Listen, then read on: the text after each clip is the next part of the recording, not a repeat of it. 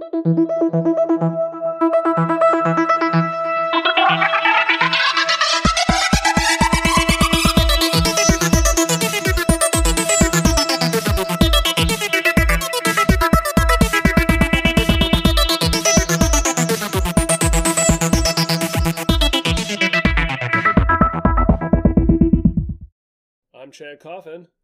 Brian Stoffel. And whether it's beer, brats, comics, or I'm just kidding, welcome back for another week of your Midwestern Nerds.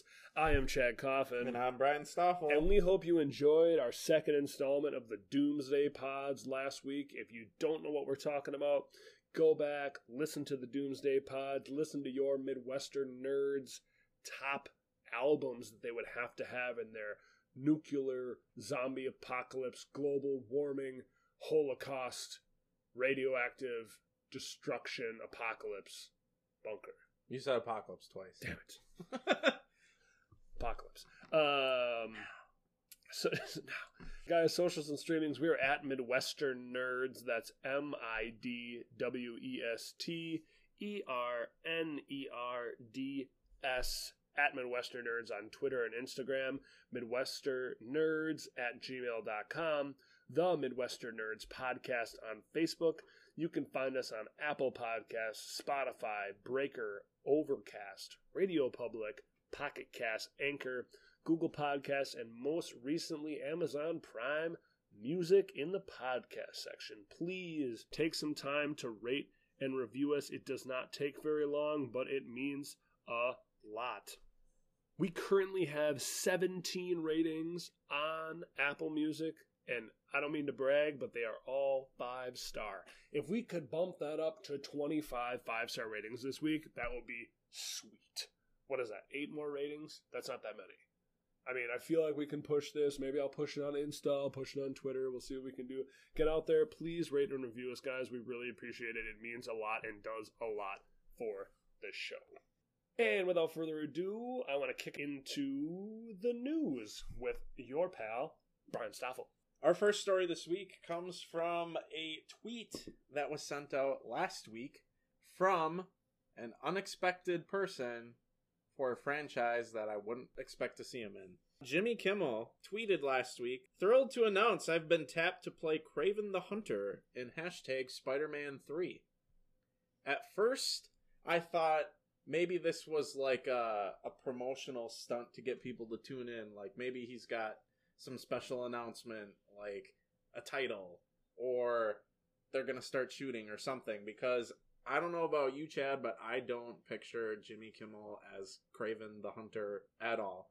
I mean, he kind of looks like he could fit the part, but as far as like voice and physique, I just I don't see it. Maybe he could fool me, but we'll see. Well, and again, depending on when his uh, part shows up, when his character shows up, whatever it may be, and if it is Kraven the Hunter, as he's uh, cueing it to be, I want to point back to this with the Marvel's Eternals. Kumail Nanjiani, he was that Indian guy, lanky, played a lot of nerdy characters, and then he came out and got freaking shredded for this movie. Like I remember when they casted it, I'm like, um, what? And then the cast photos came out, and I was like, oh, well, hello, Channing Tatum. I'm sorry, my mistake. You never really know. I mean, I get it. Kimmel has always been from the Man Show to the late night to you know all this. He's been a just kind of that you know not fat but huskier behind the the desk kind of guy. But you never really know. In a three piece suit, he could be hiding you know the body of the next Captain America. Who knows? That's true. I just I don't know. It's for me a big part of Kraven is the voice. And granted, we haven't really heard Kraven speak in anything other than like the cartoon and video games, but he's always got that accent. You know what I mean? And I just I can't hear it with Jimmy Kimmel's face. Well, and on top of that too, like it, it, it bodes to your stance on this because Kimmel doesn't have much of anything out there. Like, does he have an IMDb page? Like, does he have anything out there in the way of acting chops? That's true. I mean, again, I thought this was like a promotional stunt to be like, hey, we're going to be announcing something big. The weird part about this news story to me was this announcement and then nothing after it. Like no confirmation from Marvel, no announcement of any kind. I mean, if he would have announced something on the show, I feel like you would have heard about it. I mean, as far as we know, I don't think this has been talked about outside of that tweet by him on a show even. So it's it's going to be interesting to see where this story goes if it does go anywhere. So let me give you this off of his IMDb page. Jimmy Kimmel is credited as the dad, and this these are just for voice. I want to hit the voice. The dad in Boss Baby in 2017. He's credited as Batman in Teen Titans Go to the movies in 2018.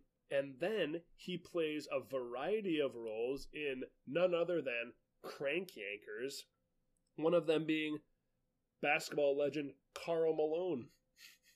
The funny thing is, I have Teen Titans go to the movies, and I don't remember him being Batman in that movie. well, maybe that's because his voice acting is so much better than you know. Or it was the exact opposite. it was so forgettable that I forgot about it. Fair enough. I'll give you that. Second story of the week Space Jam 2 has a plot or plots or, or plops. there was a story synopsis that pretty much gave out the entire movie. It's it's a lot of information that I didn't expect and we'll get into our thoughts. But first let me just kind of read through this uh, plot synopsis so that you are all on the same page as us. During a trip to the Warner Brothers studio, NBA star LeBron James and his son accidentally get trapped within a world that contains all of the Warner Brothers stories and characters under the control of a malfunctioning, all powerful force named AIG, played by Don Cheadle. With the help of Bugs Bunny, LeBron must navigate through a never before imagined world with iconic movie scenes and characters as they reassemble the Looney Tunes to rescue his lost son. Now, to get back home, LeBron and the Tunes have to unravel AIG's mysterious plan and win an epic basketball game against digital gamified super versions of the NBA and WNBA's biggest stars as the entire world watches.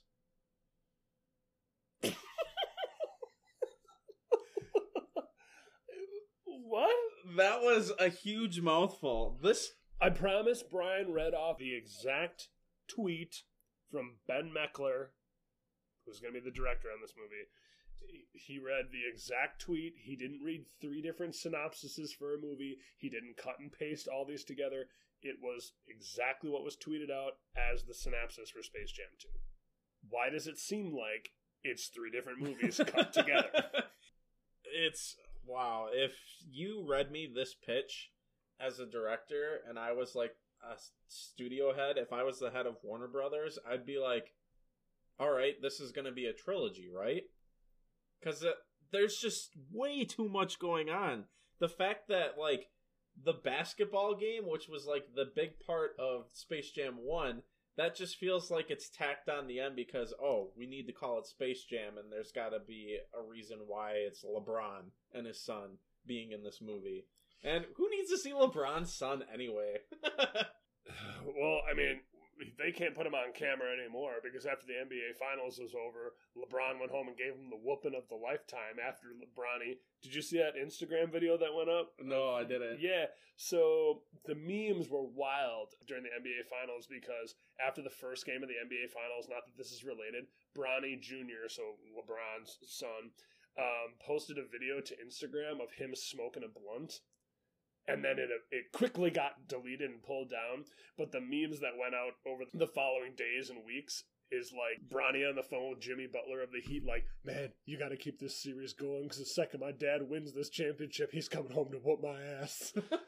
so it's been the running joke in the NBA and on the social media platforms that as soon as LeBron won this championship, he went straight home to take the belt off and show what's up. Yeah. But and who knows? Like, I mean, Bronny Jr. isn't screen applicable now, but before he could have been, and, and maybe it's not his son in it. Like, before you took Michael Jordan and put him in there, who he wasn't really an actor, and then you had all the Looney Tunes, and then you added guys in like Danny DeVito and um, Bill Murray, and then who's I can never who who played Stan Potlak? He's the guy from um, um, Seinfeld, right? Yeah. Um, Newman. Is it Newman? Yeah. Yes, His name is Newman in Seinfeld. So Newman, uh, the guy from Newman. Jurassic Park, whatever. Yeah. But yeah, so there they put people around him. I really don't think that they'd take LeBron James, not an actor, stick him with his son, not an actor. It could be his son for the movie, but I really would really doubt that. Oh, would- LeBron was in Trainwreck. yeah. He's got some movie credit. Actually, to give him credit, I will say this: like one of his lines in the movie, the Downton Abbey line in Trainwreck, was really, really funny. He goes like, "No, I can't miss Downton Abbey. I can't record it. I'll get to practice the next day. They'll all be talking about it. They'll give me all the spoilers." I laughed really hard at that line in the movie. I will admit. I mean, anything to take my mind off of Amy Schumer. um, this guy Ben Meckler, he's credited with visual effects on GI Joe, Retaliation, Kipo and the I don't know Kipo and the Age of the Wonder Beast. He was a writer on Final Space, which looks like a TV show that was on in 2018. I don't know exactly what he's bringing to the table. Somebody made a really good point earlier to me, and they said, "You know what this sounds like is very Roger Rabbity. It's it doesn't seem like Space Jam. It seems exactly like Who Framed Roger Rabbit. Like it's all over the place. There's humans, there's animations, there's there's no true real. The only root of the storyline is that Who Framed Roger Rabbit, but it's wild the rest of the time. Like it's exactly like the. Do you remember the Looney Tunes movie that came out? And what was it? Who was in it? Was it Brendan Fraser? Was the main guy? Yeah. Looney That Tunes movie- back in action. Yeah, it was wild too. Like it was all over the place. I don't mind that being the case, but branded as such. Do not brand this as Space Jam 2 just because LeBron's in it and there's a basketball game. That's fine. The entire premise for Space Jam, spoiler alert, sorry. If you haven't seen Looney Tunes, it came out like 1996. Or not Looney Tunes, but Space Jam. 1996, the aliens come down from Swackhammer, who's voiced by Danny DeVito. They say, You need to go get the Looney Tunes to help our attraction park. They go down there, and on the off chance that they could possibly save themselves, Bugs Bunny tricks the aliens saying, You need to beat us in a game of basketball. They steal the talent from the NBA players. They train. They realize they can't train enough to beat these monstars. They bring Michael Jordan in. At the end of the day, they win the basketball game. It is literally about basketball from start to finish. Nothing ever changes. It literally even loops in why Jordan left basketball, went to baseball, and then came back to basketball. They blame the Looney Tunes basketball game on why Jordan came back to basketball. So it's all about basketball. I don't care if they wanted to do Space Jam 2 with LeBron. That's fine and do it that way. But I would love to just see it as a reboot, not as like a whole new reworking of everything. Like just run it back again. Like it was a beloved movie and I think people would like it again. Just do it with more updated characters and that's fine. But now you're adding all this uh, do one movie or the other. Do this whole zany all the Warner Brothers uh, characters and stories and properties or do the basketball game. I don't understand how these go together. right? If this would have been called like Looney Tunes Lost in the Studio or something like that, starring LeBron James, that would make more sense. But like you said, to have it be Space Jam 2 and then have all this other stuff, to have Who Framed Roger Rabbit meets the Avengers and then tack on Space Jam at like the last what 30 minutes of the movie If as that. like the final battle or whatever. Well, and what is this going to be? Like an MCU length movie? Is Space Jam 2 going to be 2 hours and 45 minutes? So we get a 30 minute basketball movie, you know, a 30 minute basketball scene at the end, a 30 minute opener, and then an hour in the middle of all this, like, Looney Tunes Warner Brothers stuff? I mean, unless you're going to cut and chop things and only give tiny little baby segments, this idea is way too big to pack into an hour and a half long movie, or Right. even two hours at that. I don't know. It sounds like a big mess. I mean, they do have one thing going for them right now with COVID. They have the time to kind of sit back and be like, is this a good idea? Like, do we need to go back to the drawing board? Do we need to like rethink this plan? I'm curious to know. I mean, we have social media, but I'm not like Twitter and Instagram guru. I'm curious to know how the world feels about this if they feel similar to us or Very if much so. Very much the same as us. A lot of people. So hopefully they'll take a page out of the Sonic the Hedgehog movie and be like, uh, people hate this. Maybe we should, like I said, go back to the drawing board and refigure this out. Well, and like we said before, we've said this so many times. We can sit here and talk so strongly opinionated unless we're coming at you with facts about like this is the year a comic book came out and this is the edition and this has appeared in it and we know it for a fact. A lot of this is opinion based. We provided you with exactly the synopsis. That's a fact of the tweet that came out. Now we're providing you with our opinions on it. And again, our opinions, take them or leave them. They might be worth gold, they might be worth trash. Like we said before, if they're worth gold, come back to us a year from now and tell us that we were right. I think the one thing that we have to look at is that we are approaching this from Space Jam fans, from 27, 28 year old people who were kids when this movie first came out. And I loved Space Jam. I like loved it. I've watched it over and over. I burnt out the VHS and I have it on DVD and Blu-ray. I think the DVD copy is over at my in-laws house because my son's like papa will love this. And he took it over there one time. Whatever it's irrelevant. But i've watched it a ton of times. I love that movie. I think we have to take another approach to it and not just look at it from our point of view but also look at it from the point of view of the kids that now watch twitch. And they watch tv shows based around twitch and video games. And these kids love to watch other people play video games and they love to watch all this. There's a game, uh, there's a TV show right now called Player Select, where in a 30 minute segment, they have 12 different people that can be picked from. And the show will pause in the middle, pick a different person, boom, they're in a different video game narrated by the person playing it. Boom, five minutes later, they switch, they switch, they switch, they switch. So who knows? Maybe we're wrong. Maybe this movie is targeting the now 10 year olds like we were when we first saw Space Jam. We loved it at that time because we like sports and we loved Looney Tunes. But maybe now they need that zany video game, wild jump back and forth stuff, and maybe that's just what they need to be successful. I'm surprised that you played the devil's advocate here because now I'll I'll turn this around. If that's the movie that you wanted, don't call it Space Jam 2 because if they're trying to direct this movie towards that younger audience, I don't think that they're doing it by calling it Space Jam 2. Space Jam 2 is going to reach out to us who grew up with Space Jam 1 because other than the HBO Max Looney Tune shorts, do kids even know who Looney Tunes are anymore even? Right. Like the Looney Tunes, the sports stuff, like that's that should be the grab to get us to take our kids to the theater well, and then introduce them to the Looney Tunes and Space Jam 1 and then go from there. I think you're absolutely right, and I think it, that's what it might come down to is brand recognition. I thought, I think Warner Brothers got LeBron, and they're like, oh, duh, Space Jam, you know, one of our most beloved movies of all time. You know, let's just kick it back to that. We have a basketball player, let's do it, but let's make it something different. So they use that brand recognition, while it might not be on brand. That'd be like saying somebody from Folgers Coffee knocked on like our door tomorrow and was like, "We'd like to sponsor your podcast, but you have to call it Folgers Midwestern Nerds Podcast. Doesn't make any sense. No. But would I take the brand recognition of Folgers above our Midwestern Nerds name? Uh, yeah. Sacrilege. That's all I hear. I'm just saying, man. But we'll have to wait and see. I mean, again, like we've talked about so many times, this was just a tweet. this is true. That's this is all, and that's all it could be because somebody come up in like a week or two and be like, "Yeah, that guy didn't know what he was talking about. He has nothing to do with this." Oh, okay. Or it could be like we like we mentioned with the Sonic the Hedgehog thing, you know. Fans reacted poorly, so then they went back and changed it. So I mean, we'll just have to wait and see what happens.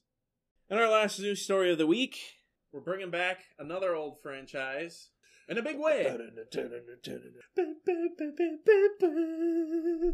This is one of Chad's favorite franchises of all time. The Power Rangers are making another comeback. It was announced on THR this week that Jonathan Entwistle, who was the creator of The End of the Effin' World on Netflix, and I'm not okay with this. I also think that was a Netflix show. He has been tapped to take on the Power Rangers franchise with a brand new rebooted movie that will, from this point forward, tie into the TV show. So now we're going to have one whole concrete connected universe of Power Rangers TV, movies, and they also talked about expanding it in other ways as well. I couldn't be more excited. I was super stoked when they rebooted Power Rangers two years ago. I was. Was I, that two years ago, or was that I think it was. It was at least two years ago already. Because we were living together at the time? That was more than two years ago. Yeah, three, maybe four. I think it's closer to four or five at this point. So Time has no meaning. Time is a fake construct. It's an enigma. I have the movie. I have the pops. I saw it in theaters twice. Like, I loved it. I loved it for everything that it was. They Bryan Cranston. They had some quality actors in it to play the Rangers. They played it from all different aspects. Phenomenal score as well. Awesome music in it. You had cameos at the end of the movie from the the Pink and the Green Ranger, like uh, Amy Jo Johnson and J- uh, Jason David Frank. Just so many things, so great. You brought in Bryan Cranston, and then um, oh, Elizabeth Banks. Elizabeth Banks. Thank you. A lot of really good pieces. Some things I wasn't super fond on, but again, overall, they brought my Mighty Morphin Power Rangers back to life. So I was so excited to see what more they could do. Unfortunately, it flopped really hard and didn't make any money. So the sequel was very It was teased to get a sequel, and then it yeah it just as, burnt out. as soon as yeah, as soon as like the first month, they were like, "Nope, just kidding, not happening." They said they were hoping that because the toys and everything was selling so well overseas that they might be able to do it, but it just didn't work out. So to see now that they're going to do a Rangers reboot, that's going to be based uh, with one director or one showrunner rather for the show and for the movie to link it all together in like a giant universe for Power Rangers is going to be just it's awesome. I'm excited. Like from the comic books they've been putting out, hopefully that gets tied into the show and we get a little less campiness and a little more like what where the Power Rangers movie when it came out was a lot grittier. It was a lot more real versus the campiness still to this day of the TV show. My son watches all of it, you know, Turbo, Dino Thunder, Samurai. As much as you can love Power Rangers, it is a little it's campy. It's very much like, oh, we're we're a kid again. Like that's how you have to watch the show through those rose tinted lenses. So hopefully they bring in that grittiness from the movie and really make it something that Power Ranger fans of all ages can love. Yeah, and to go off of uh, what you said about the comics, I kind of hope that maybe not right away, but at some point, if this does turn out to be a success, is to bring that storyline from the recent comic books of the Shattered Grid into the mix, and then get some of those past Rangers in there as well. You know, maybe even get uh, Jason David Frank to be Lord Drakkon or whatever. I think that would be really exciting to see that not just read it, but then to also see it on the screen. Because when they had that live action trailer teasing that story, like that got me excited, and like being able to see that, that would be that'd be pretty sweet. But yeah, this is exciting. I mean, like you, I enjoyed that last movie that came out. Unfortunately, we didn't get that sequel, but it is kind of exciting to see where they can take this franchise with all the things that have come out and developed in the Power Rangers universe in that span. With a reboot as cool as the Power Rangers in store for us on TV and cinema, Brian had an awesome idea for this week's main topic. We want to talk about franchises, films, movies, TV shows that we think, and that you think, if you can tell us what you think, should be rebooted or revisited or redone. What TV shows or movies, like I said, what do we think can be rebooted? We want to reboot to the snooch. If Kevin Smith can do it with Jay and Silent Bob over 25 years old, I think we can do it with other stuff. My list this week isn't as big. Life has been a little chaotic for me this week, so I didn't get as much time to put into this. But Chad came very prepared this week. Very, let's use very loosely. Very loosely, very loosely, loosely. Sorry. There you go again, trying to confuse our listeners. Just wait until we get into sports. oh gosh. I'll read through a couple of mine and then I'll kick it on over to Chad. The first one that I thought of was the Josh Trank movie Chronicle. and how that ended kind of open ended. That was like the the found footage superhero movie. Oh, those like three kids who like got Yup. out. Okay, Michael B. Jordan's like breakout role that got him big. That movie ended where like heroes were kind of like on the scene now, and the one kid was trying to like go out and figure out, you know, where they got these powers and if they could get more or whatever. And I, I felt disappointed that we didn't get a sequel to that. That felt like a good opening chapter into a world that we don't get to explore anymore. Another movie that I thought of was The Losers, which Mm. has an all star cast that if they tried to make that movie today with that cast, they wouldn't have done it because They couldn't afford it. no, they couldn't afford it just based off of the cast alone. We had Jeffrey Dean Morgan, we had Zoe Saldana, we had Idris Elba, and Chris Evans all together. And there was like two other people on that team, but they were Forget about yeah. Forget small about enough roles. like- But that movie is a slept on movie. I enjoy that movie a lot. It's funny, it's entertaining, it's action packed. The problem is, it was another one of those movies where it was like, we can have a franchise in this, or we can at least go one more movie to tie this story up, and they just didn't get the chance. Kind of like the Power Rangers, it just didn't make the money that it needed to. As weird as it is to think about now, those actors were not leading names. Those weren't the kind of actors that carried a movie because they weren't in these big movies that they were in today. This was before Chris Evans was Captain America. This was before Zoe Saldana was Gamora. This is before Idris Elba made it big in all of the movies that he's been in. this movie, its budget was only twenty five million. You you could maybe couldn't- you probably couldn't get Chris Evans for twenty five million. Probably Come not. on. Like, I mean, and, it- and to be fair, like you said, it's a slept on movie. It only did twenty nine point nine mil at the box office. Which is why it didn't get that sequel. Right, It so you made made like four what- point nine million. Like that's not It's- enough to get you a sequel. Exactly, but if you get a chance to find this movie streaming anywhere, you find it cheap at Walmart or Target, I highly suggest picking it up. Boom. A best off recommendation right here in our main topic. Uh yeah, this is a movie that the is based off of a comic series. And the comic series is great, and I wanted to see how the movie was going to go because the first movie took the main ideas and the core elements from the first like half of that series but then turned it into its own thing and i wanted to see where the second movie was going to go so as far as like a reboot or a deserved sequel i feel like that movie deserved it I would give you that.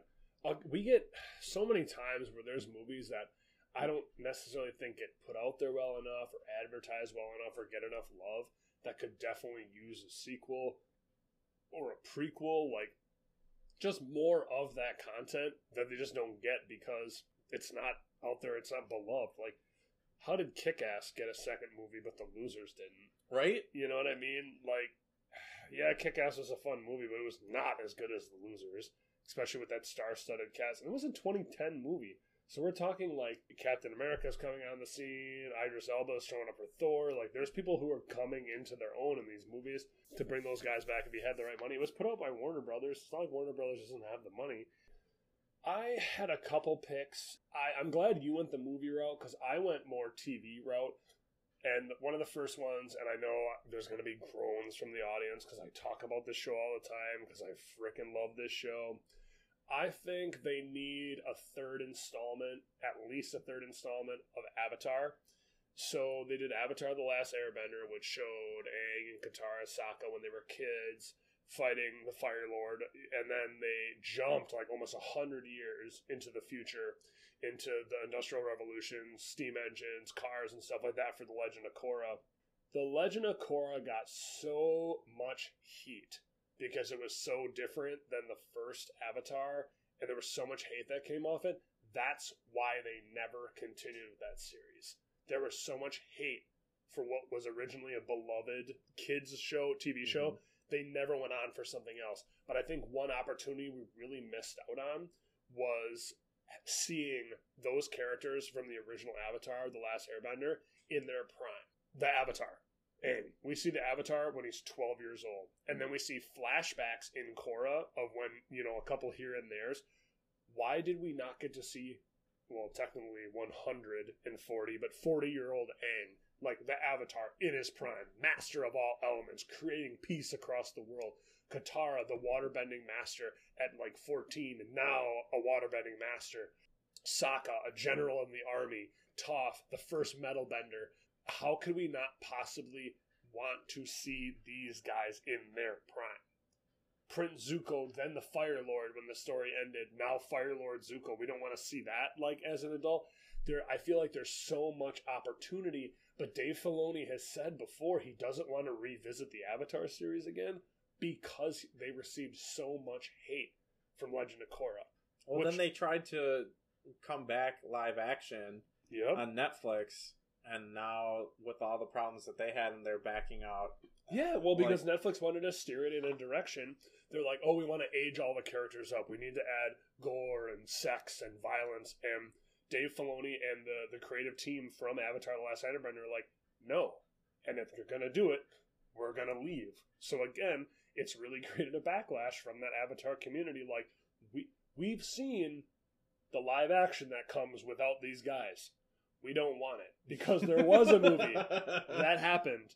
That was live action, and it was horrendous. Yeah. Granted, it was in the area era when CGI was really getting its you know getting its ground like its legs under it and really getting going, but it was awful and it was a nightmare. And be, even though I mean Netflix puts on a ton of good stuff, and I really I want to believe that Netflix will do a good job of this, whether they have Filoni or not. But that whole part of the Avatar fan base that is like we know what happens with live action that doesn't involve them. We want nothing to do with it. So again, more discouraging just because people have sour opinions because that's not exactly how they want it to be. But I really think we missed out on an opportunity. I really think if they rebooted that and did another animated series or live action, whatever it may be, with that team in their prime, I think it would be amazing. So my second was not an animated one, but technically another kids show. I think one that could be not continued, well, technically continued, but could be rebooted because you do still have some of the actors. It's one of my favorite kids' movies of all times. One of the greatest movie trilogies of all time, in my opinion. The Mighty Ducks. Come on. Emilio Estevez can still hang. Kenan Thompson can still hang. There are bits and pieces of the original lineup of these Mighty Ducks movies that you could bring back to reboot it and basically give the people the same storyline, but make Emilio Estevez the old skate sharpener. Make Kenan Thompson the new Emilio Estevez. Make him the new Gordon Bombay. Like, make him show the kids the knuckle puck. Bing, I mean, telling you, some of those actors, they haven't worked in a while. Bring them back. Show them what the Bash Brothers can be. Bring that back. We need a fun loving kids hockey movie. When's the last time there's been a hockey movie? Miracle?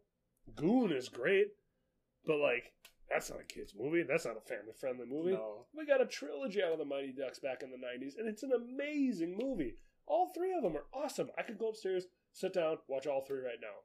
But they need to tweak it. They need to make it more fun for the kids nowadays. But I think it's absolutely a doable movie. Or if they wanted to just hit, like, tap that nostalgia button, they could even bring the whole cast back and they're like the Olympic team and they're trying to win the Olympics. Right, yeah. You could bring back a handful of the actors for an SNL skit with Kenan Thompson, and that'd be fine.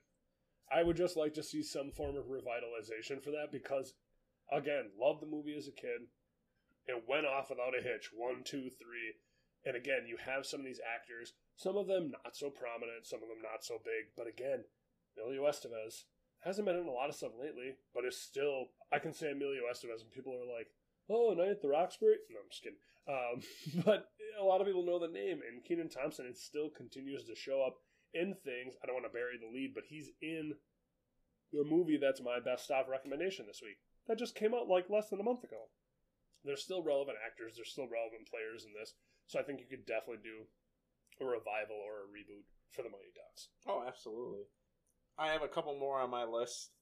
I'm gonna also hit Kid Realm, But I'm gonna bring it into movies as well. My first one that I want to talk about is GI Joe. I know that they're making a Snake Eyes movie that's coming out, and I hope that that movie is good enough to be the reboot for that.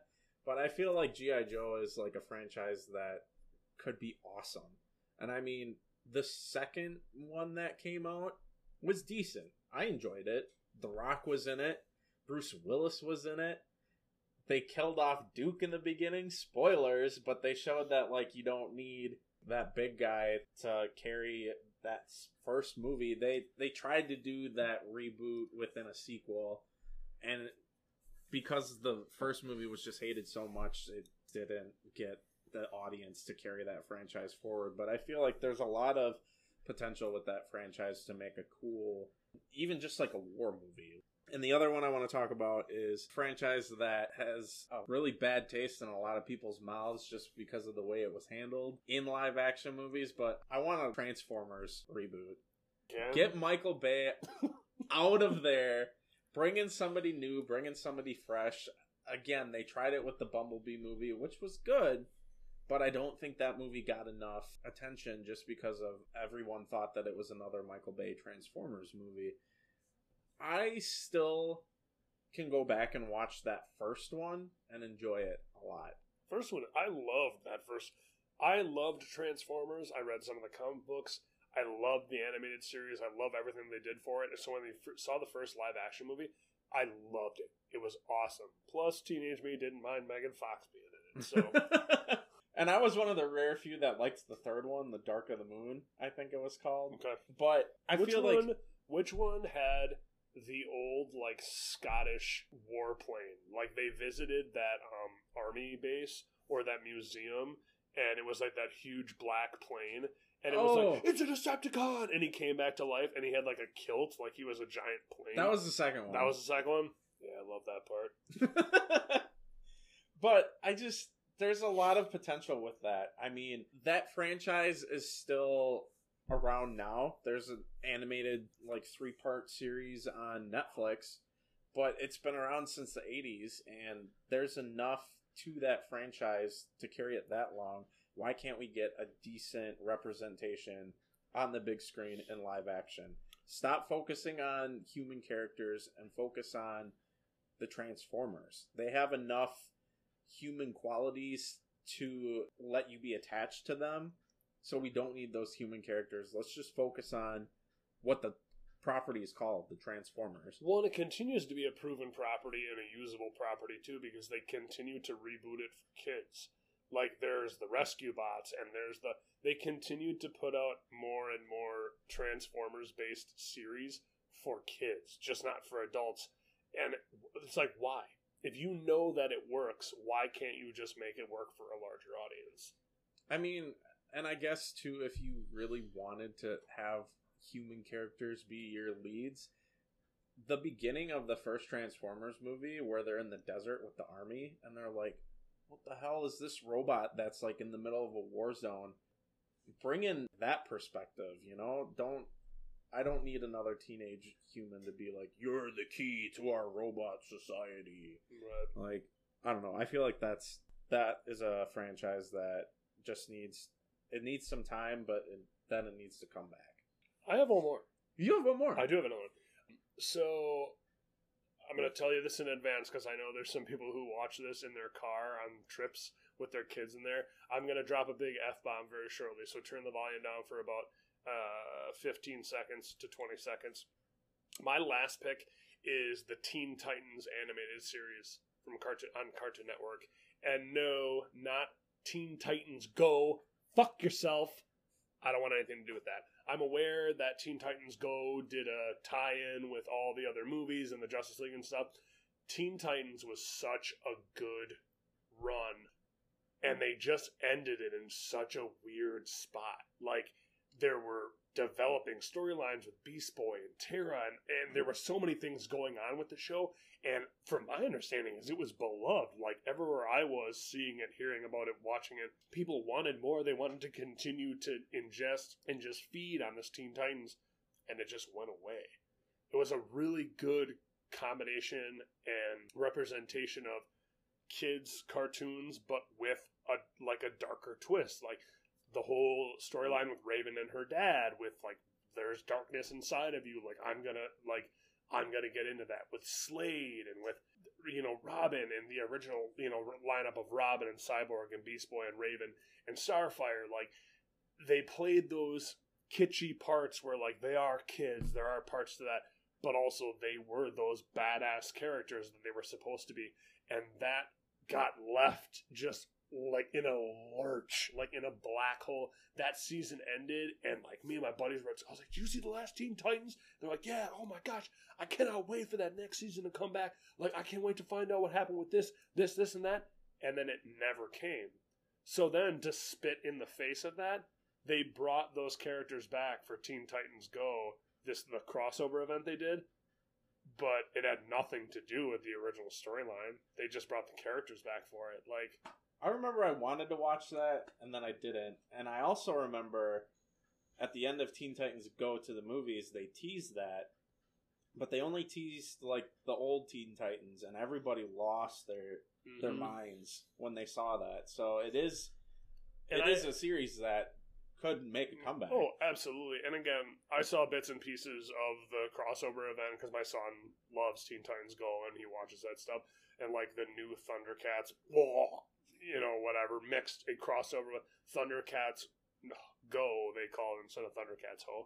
And they cross over a lot, which is awesome. Crossovers are always fun. Yep. I mean, I remember when I was a kid with like when I watched Disney Channel, they did like the the they did the Sweet Life of That's So Hannah Montana, where it was like That's a Raven, Hannah Montana, and the Sweet Life of Zack and Cody. Crossover events are fun for everyone. TMNT and the Power Rangers, like the Avengers being a full, you know, event where all these characters are coming together. Crossovers are fun. They always are, but like don't just stomp on my heart or our hearts and bring back hey here are these characters you love but you'll still have no no finality no no finalness of, of understanding what happened to all these characters that you really loved when I you were a think HBO Max is gonna be going back to that.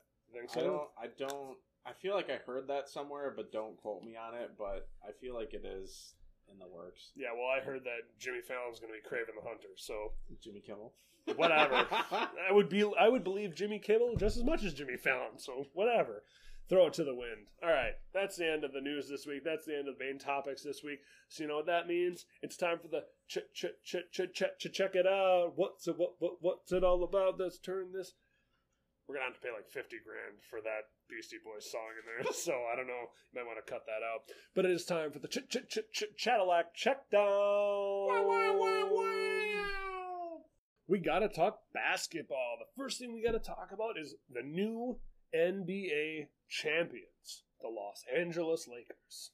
I'm not a LeBron fan, but I give him a lot of credit because here he is again, the only person to have four finals and four MVPs besides him is Michael Jordan. People want to call him the GOAT. I'm not a huge fan of calling him the GOAT because I think Michael Jordan is the greatest player of all time. Though, the one thing I will mention about this is there are trade rumors that Derrick Rose may get traded to the Lakers. And I will tell you right now on this podcast if Derrick Rose goes to the Lakers and LeBron gets Derrick Rose a ring, I promise from then on, I will call LeBron the GOAT. I will no longer call MJ the GOAT because Derrick Rose, his story, he deserves it. So if LeBron can do that for Derrick Rose, I'll give it to him and I'll be done. Okay? All right, you've heard it here first, folks. talk a little more NBA. Giannis. What is going to happen with the Bucks and Giannis? The Bucks had the opportunity to offer Giannis a, a super max, the supermax, like the next giant contract, the next big money, like Patrick Mahomes, five hundred three million dollar contract, huge money. The only way we get Giannis to sign this contract is if we put some meat on this team. We went out and we got Eric Bledsoe and we signed Khris Middleton and we got Brook Lopez and Robin Lopez. Like we have role players on the Bucks, but we need another star, and Khris Middleton is not it.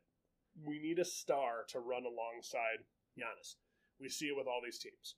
LeBron wins the championship because of Anthony Davis. The Rockets go out and get Russell Westbrook and James Harden. You look at the Brooklyn Nets. He one of them was injured and one of them was a dope, but Kyrie Irving and Kevin Durant when uh, LeBron was down in Miami, you had Dwyane Wade and LeBron and Chris Bosh. It's no longer a world where one guy can win a championship. You have to get stars. So some of the people who are out there that people are talking about, one of the biggest ones is Chris Paul. Chris Paul had an awesome tenure with the Thunder. He had an awesome run with the Thunder. The Thunder had no reason to even be in the playoffs or last as long as they did. Chris Paul was 17.5 points per game, five rebounds, and six and a half assists per game. Phenomenal stats, better than what our guys provide right now. Plus, people will say that he is old. He's an older guy. I don't see old. I see veteran. I see a veteran leader that this team needs that we do not have right now. Plus, the tenacity that I saw out of Chris Paul on the court was like I've never seen before. So to bring a guy in like this, a point guard, which we have never had, Eric Bledsoe was fine, but never great. We need a guy like that. He also looked at Victor Oladipo of the Pacers. That's something that we can look at too. He's been a little injury riddled, but if you exclude 2019, the guy has averaged in his career over 31 points per game, four rebounds, and three and a half assists. I'm sorry, a guy that consistently averaged 30 points, 31 plus points next to Giannis on the court? Yes, please. If not, another one uh, is Danilo Gallinari, 18.7 points, 5.2 rebounds, and 1.9 assists. Great again, like another guy around the water cooler. Some rumor mill ones are Mike Connolly, Jrue Holiday, Dennis Schroeder, Spencer Dinwiddie, Patty Mills. But a lot of those guys are more, again, of your role players. Like Brook Lopez was a cool signing, and Robin Lopez was a cool signing, and guys like that. But we need a star. Like, we need a guy who's going to come in and run side by side with Giannis. Not, not hold Giannis's throne up, not Mazel Tov. A guy who's going to run side by side with him like the other elite teams in the league have. I don't know what they're going to do. But if they don't do something now, we will lose Giannis. I'm telling you right now. This guy has a lot of loyalty to Milwaukee. He cares about the community. He cares about this team. But if this team does not care enough about him and isn't willing to take care of him, he's going to buy a plane ticket and he's going to leave us. And then the Bucks will be back into the abysmal abyss that we've been in for years, and we'll be stuck in that black hole. And I don't want to do it. I was just about to say, I mean, you talked about how one person can't do it, but Giannis did get us to that point where finally we're we're something to talk about. The Bucks are something that we're on the tipping point. We're there. Fear the deer isn't laughed at anymore. We are going to actually fear the deer. but hashtag own the future. No, no, no. Now enough owning the future. Now it's time to go now. But who knows? It's Milwaukee. It's it's Wisconsin sports. We'll probably just screw ourselves, and then we'll be sitting in a hole talking about how oh Giannis went to the Warriors. Good, great, awesome and then we become bandwagon Warrior fans. No, don't you? no, never. Now we're on to hockey. Really quick one, just like the NBA. The Tampa Bay Lightning won the Stanley Cup. Won the Stanley Cup again. In the last decade, they have as well. So good, glad for Tampa Bay. So LA wins the NBA championship. NHL championship goes to Tampa Bay. Brian, do you know why this is relevant? That the NBA championship went to LA and the NHL championship went to Tampa? Why is it relevant? Why is it relevant? Because the World Series is on right now. The baseball championship, the World Series, and you know who's in it? The LA Dodgers and the Tampa Bay Rays. There's a chance right now that the team, no, it's not even a chance, it's absolutely a fact that the team that brought home one of the other major championships in the United States is going to bring home a second one. Boston has done it for years.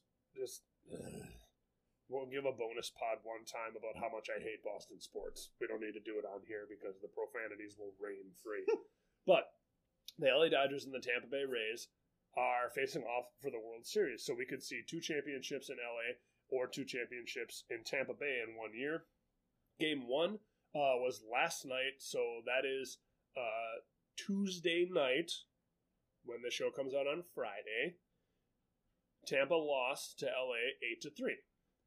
Tonight, being Wednesday, the second game is going on right now, and as we speak, the Rays are up five to two in the bottom of the sixth. So as we see, very balanced. The next game will be game three, will be tonight, Friday, as you're listening right now. So as you guys listen right now, if you listen really early, like our our fans do, most people listen right away. the Golden Knight listens right at noon. I got a guy who I work with listens right at noon, or when he gets off of work, they listen right away. If not, you might be listening to this right now as the third game is being played. So we'll see where Tampa and where LA lay. Uh, but it's really exciting to see where that can that can go to. And before I jump into my real NFL news, I don't think that this is going to happen. But Tampa Bay with uh, the Buccaneers, with Tom Brady there and the new resurgence of talent, Tampa Bay not only maybe maybe a stretch could win a Super Bowl and might bring a third championship to Tampa Bay in the same year, but also could be the first ever NFL team to play in the Super Bowl in their home stadium because it's in Tampa this year. It's never been done before. It was really close when the Minnesota Vikings won the NFC Championship two years ago, and they choked it away and lost, so it never happened. But again, if some butts are candy nuts. I knew the hockey news and I knew the baseball news about Tampa Bay because of the constant reminders I got from Aikman and Buck during the Packer game this past Sunday, which we'll get into, I'm sure, with the NFL news that's coming up. But yes, I, I, I did know this. This was the one sports thing that I did know because of those constant reminders throughout the entire game. Brian, Joe Buck yourself. All right, and we head into the NFL news. The remaining undefeated teams are the Tennessee Titans, the Pittsburgh Steelers, and come on, Brian, you can say it. Your boy, the Seattle Seahawks. That's true. Seattle Seahawks stay undefeated, top in the NFC East because not the NFC East. Sorry, NFC West. Um, because they were on a bye this week, so they didn't have to play. So Russell Wilson, uh, while running around because his offensive line is terrible and having to throw for a billion yards a game because his defense is terrible, gets a well-deserved rest. But he has two kids at home and a wife, so it's not really much of a rest. Um, let's talk about that first. The undefeated teams. So Big Ben looks okay in Seattle. Ben Roethlisberger looks all right, and this undefeated uh, Steeler team they're good, but they're not what I deem as a threat. Green Bay now not being an undefeated team, we'll get to that in a minute. I see Green Bay as much more of a threat than the Steelers. They have some really talented young guys in uh, Chase Claypool, Juju Smith Schuster, James Conner. They have a lot of talent there, and their defense is doing well. But behind Big Ben, I don't think he's the guy to lead another charge. Very talented veteran guy, but I don't know if he's the guy there for it. Um, the Titans the Tan Man from Miami, man. Uh, Ryan Tannehill, for whatever reason, did not like that Southern Florida weather because now he's come up to Tennessee and turned into a potential MVP candidate. Like this guy is just throwing the ball all over the place. He's got a dynamite running back in Derrick Henry, a great defense. Like there's a lot of good things going on in Tennessee. I think as far as the undefeated teams go, just as far as the undefeated teams go, Seattle, Tennessee, Pittsburgh. That's how I see those three undefeated teams. With that being said, wins and losses aside, that one through three looks a lot different because there's a lot of teams that I would put between Seattle one and Pittsburgh probably eight or nine. There's a lot of teams in there that I think could unseat them. So I know something that Brian's been really waiting to talk about. He's been so excited to talk about. Um, Green Bay made a trip down to Tampa, Florida, and I know because Rodgers is from California. He loves that warm weather. And I mean, how did he perform this last Sunday, Brian? I don't want to talk about it. Brian doesn't want to talk about how hot out of the gate the Packers scored 10 points. We're up 10 nothing. Not only that, Aaron Rodgers had a rushing touchdown that was called back because he had his knee down. And then they scored on a, uh, a rushing touchdown from Aaron Jones. He threw out the Hingle McCringleberry Rhinos, Key and Peele triple pump as a celebration dance, which I thought was awesome. I saw a meme this week that had the picture of Aaron doing the hip pump, and on the bottom, it was like the bottom of a YouTube video, and it was like 10 photos taken right before disaster strikes. I also saw that screen grab of Rodgers' head during that when he's happy, pl- pasted on a girl that was sitting on a couch surrounded by a bunch of men that were all wearing Tampa Bay helmets because, as we're going to go into now, things got ugly real quick. There's no brakes on this train. Um, yeah, it went really bad, really fast. Tampa Tommy took that 10 to 0 really personally and decided to turn up and rack points on. The first thing that happened that turned the tide was the pick six. So Rodgers' first interception of the season uh, went for uh, six points in the other direction. I looked at my wife and I said, "Mark my words." Mind you, my wife is a Pack fan. She's from Wisconsin. I said that is going to turn the tide. His that first, will shut down this team. his first pick six, and I think they said like a couple years even. Oh yeah, it's been. Tom Brady has had four pick sixes in his last six games. Aaron Rodgers has had one pick six in the last four years, including this. So uh, whatever. But yeah, and that's enough to rattle a guy's cage. The next pass is incomplete that Rodgers has, and the next one is another interception. And I looked at it, and I said, "It's over. Put a fork in it right now. You could bet our savings. This game is over." And it was. Uh, Tampa turned around to run 38 unanswered points. Aaron Rodgers was 16 for 35, 160 yards with two interceptions. No touchdowns.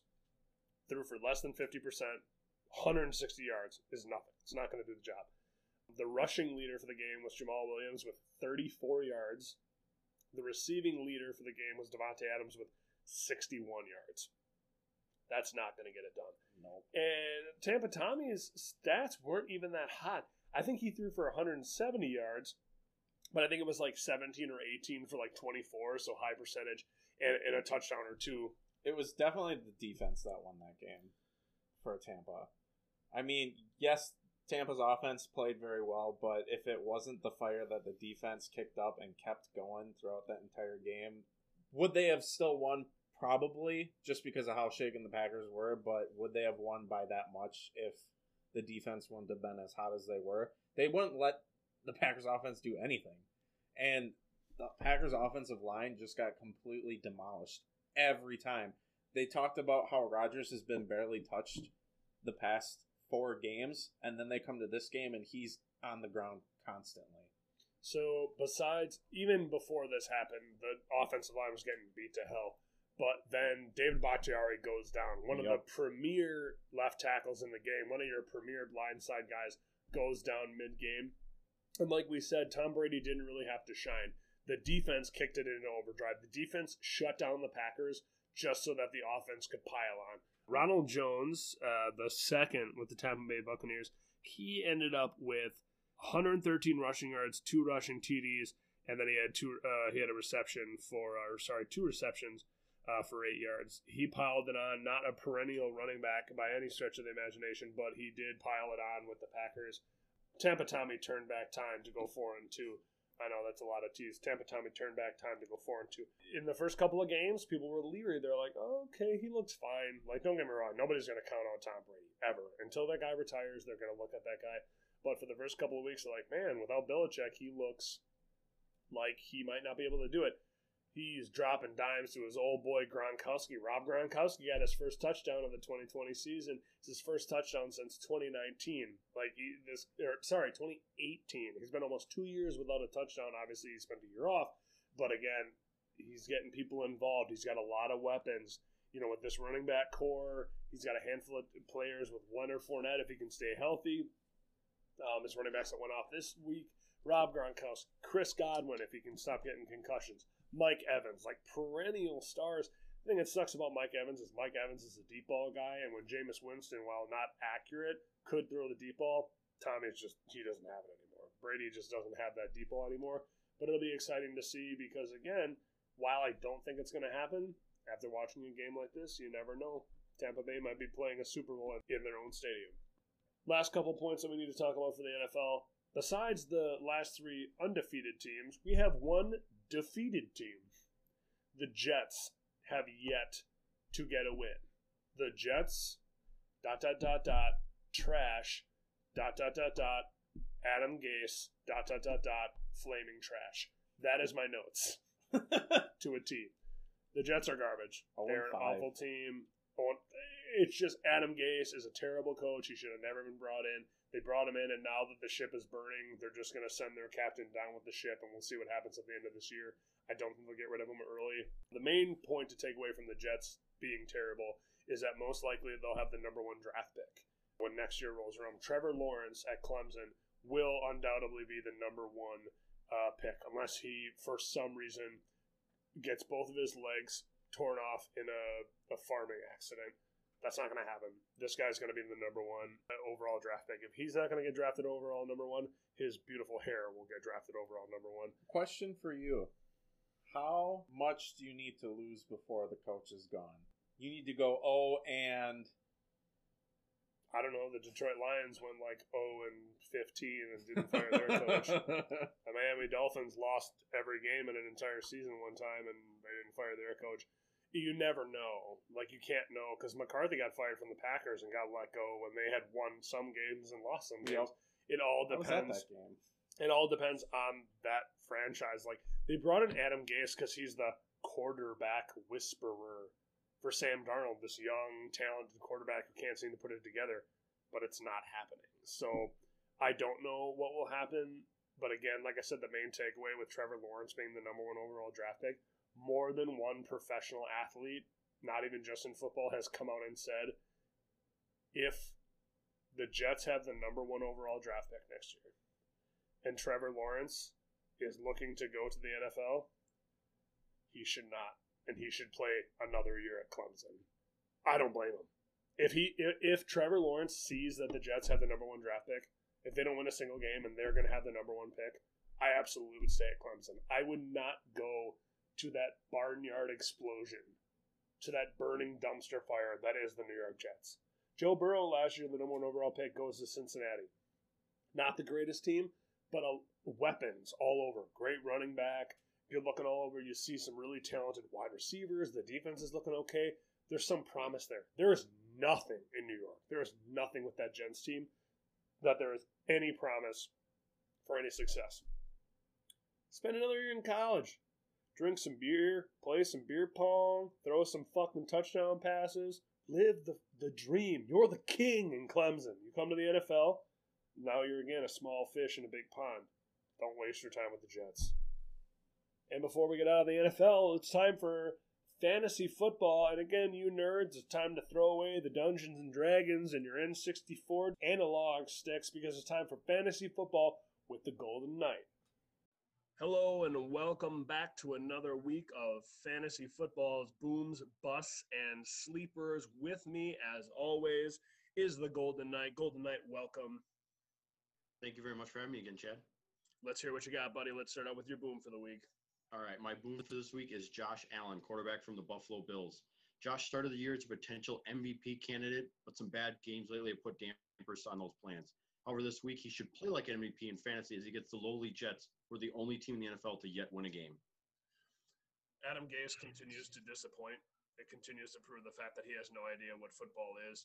That team doesn't score any points. They don't stop any points from being scored. So I am not surprised at all by that pick for a boom, especially he needs to bounce back after last week's game. Absolutely. I expect big things from him.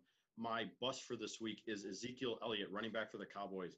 The boys are a mess, to put it bluntly, and Elliott has not helped matters at all. Besides not cracking 100 yards in any game this year, he seems to have a problem holding onto the ball as well.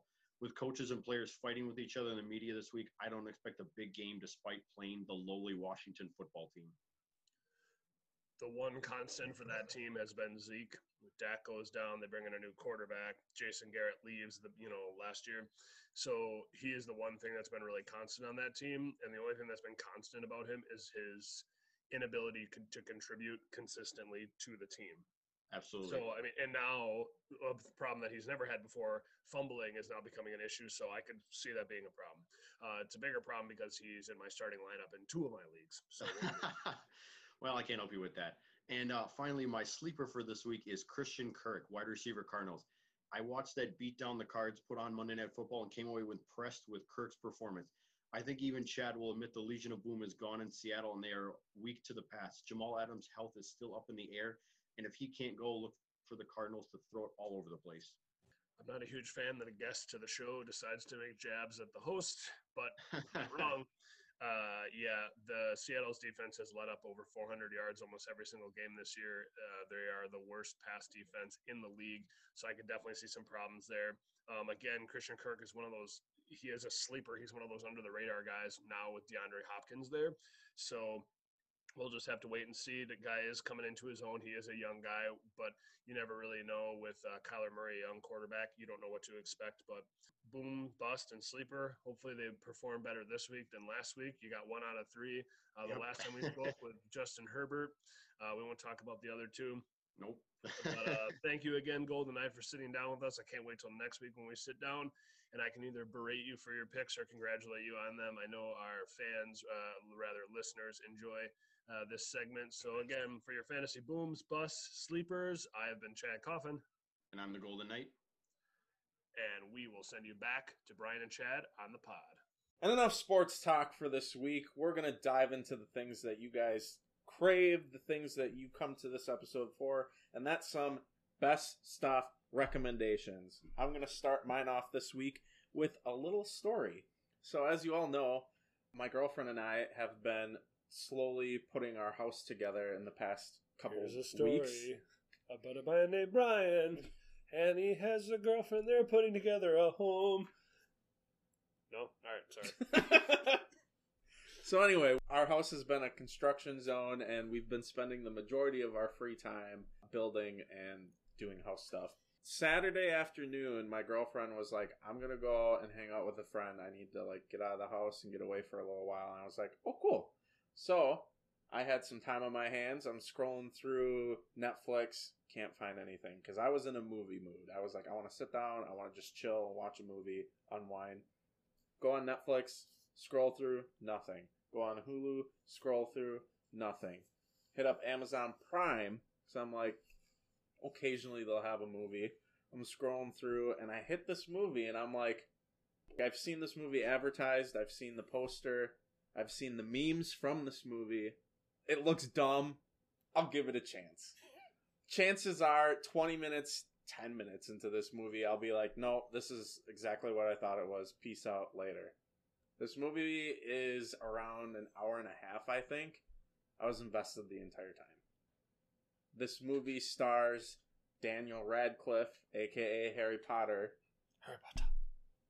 with two guns literally bolted to both of his hands in the movie called Guns Akimbo.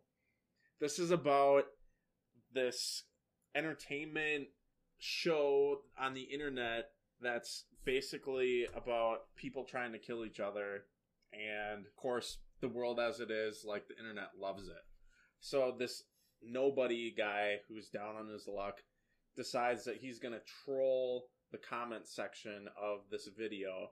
Next thing you know the guys come bust down his door knock him out bolt the guns to his hands and they're like well get these guns off your hands. If you kill our top person you have one day to do it. Either you kill her or she kills you. This movie was like if the writers from kick-ass and the writers of deadpool came together and made this movie. It was weird it was bonkers it was funny but it was believable at the same time. Daniel radcliffe carried this movie phenomenally. He was believable as this guy that was that would be like your midwesterners here like you listeners out there just a random schmo that all of a sudden boom he's got guns on his hands and now he's got to find his way out of this situation either kill the girl find the people who did this to him to undo the stuff. It was a lot of fun this movie is currently on amazon prime so if you are a prime member you have access to it. I highly suggest checking this movie out.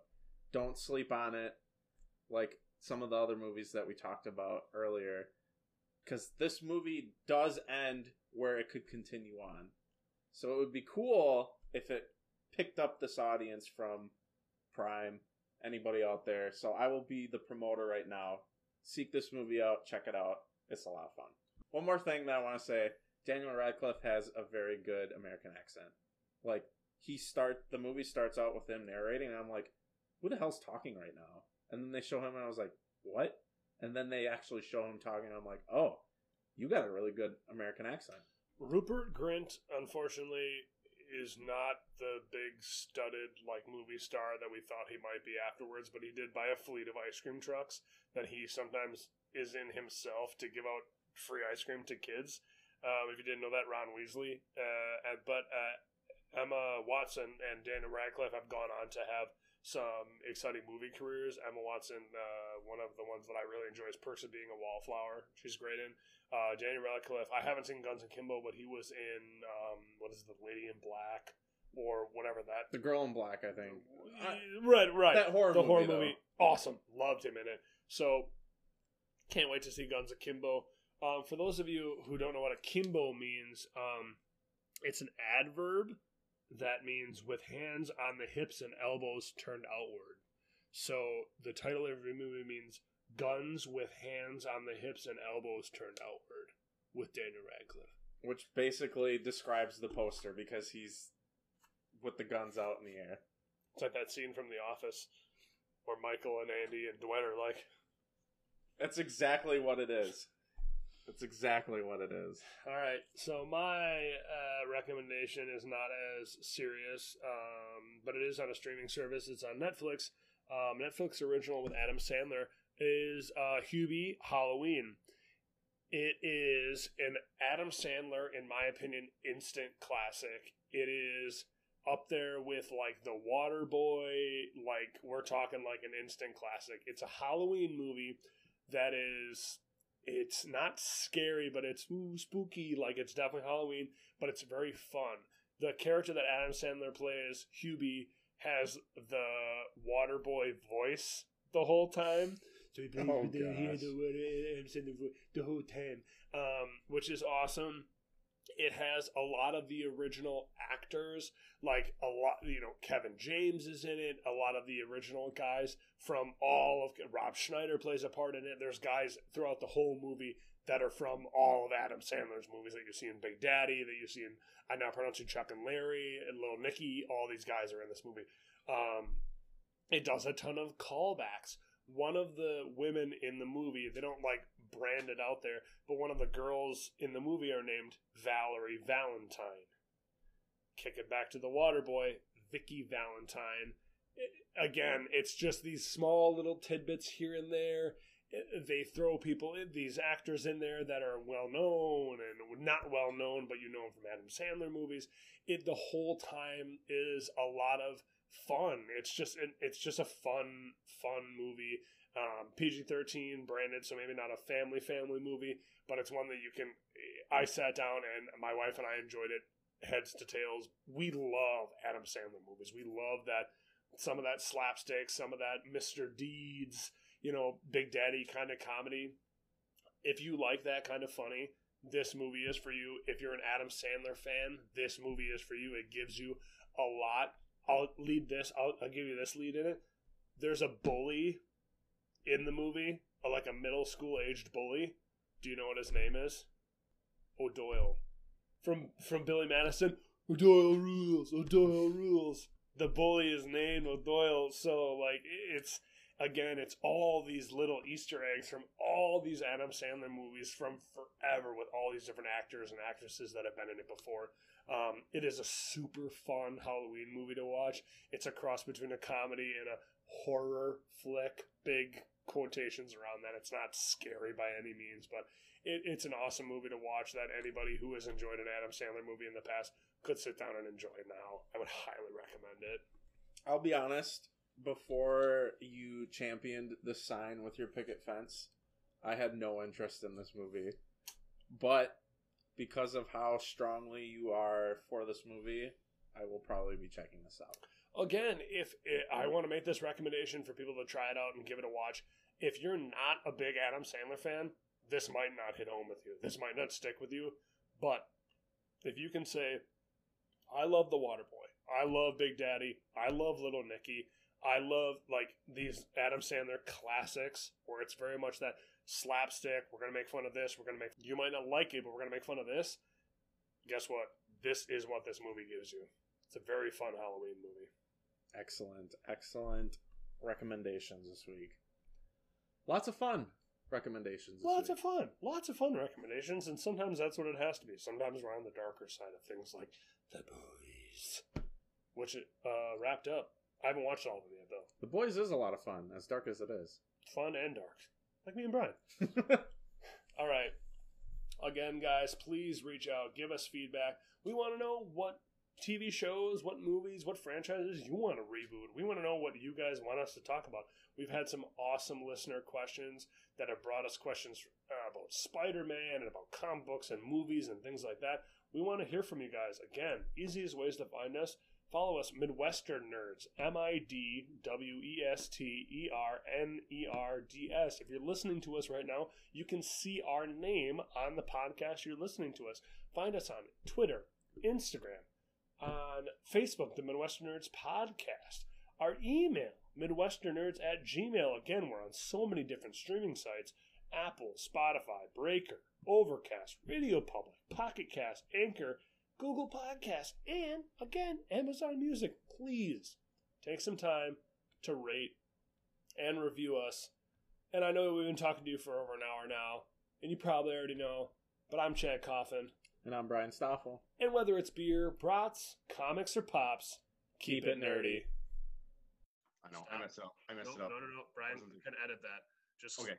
we'll stop, and you say, I'm the Golden Knight. And I'm the Golden Knight. No, you gotta wait. Hold on.